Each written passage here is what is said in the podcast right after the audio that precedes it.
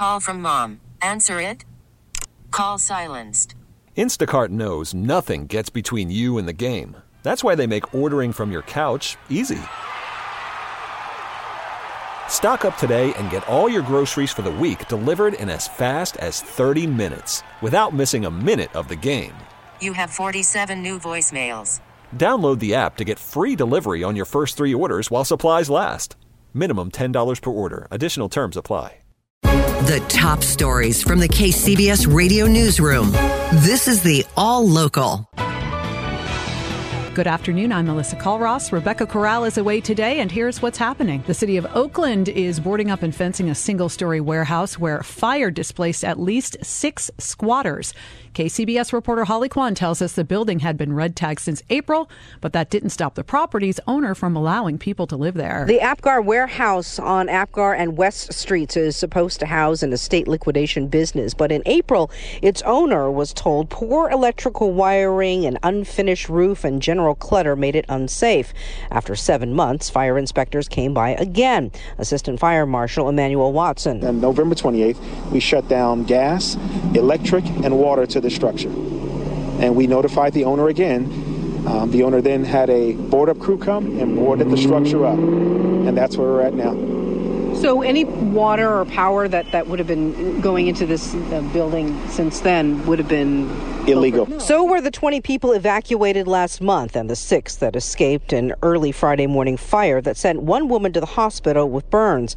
Marlisa Fisher is one of them. She isn't surprised the debris cluttered warehouse caught fire. No, if you saw the way electrical was set up and how people got power, no, not at all. There was like it to be like a six a six uh, outlet thing that each room had an extension cord coming out of, and from that it would go into the room, and that room would have another six coming out of it. So you had 36 out of one box. It was a matter of time. KCBS has tried to reach the property owner who isn't answering his phone.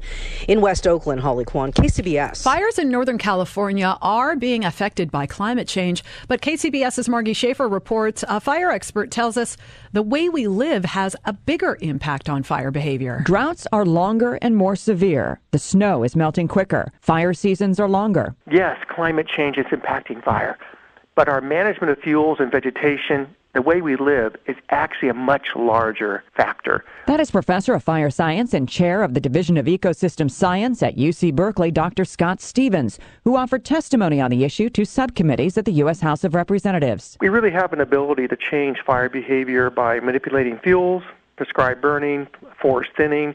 Stevens also spent time as a Fulbright Fellow in Western Australia, where he learned of community fire brigades that address the fire season and how neighbors can help the vulnerable, evacuation plans, and safe spaces. We've got to get better at preparing our communities to actually deal with fire. The idea of bringing professionals that have education in fire to communities, to boards of supervisors, city councils. This idea of um, outreach and extension of fire in the state is desperately needed. I think we need a statewide program in it. Margie Schaefer, KCBS.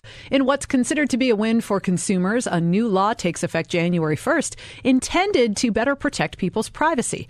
KCBS's Jennifer Hodges reports. It's the first major statewide internet privacy law. This is indeed a landmark law, actually, not just for the citizens of California but is effectively going to become the privacy law of the land for the entire United States. Jim Steyer is the founder and CEO of Common Sense Media. What the law does uh, is protect your data, give you the right to control it, and it also extends major new protections to kids under the age of 16 making it very difficult to sell their data unless they explicitly give permission. Now you can go to each company directly and ask that your data be deleted. Steyer says only Facebook has given pushback. And as many people know, their business model is based on collecting and monetizing your and other consumers' data. Jennifer Hodges, KCBS. Subscribe to the All Local wherever you get your podcasts and stream us on your smart speaker 24 7 by saying Play KCBS Radio.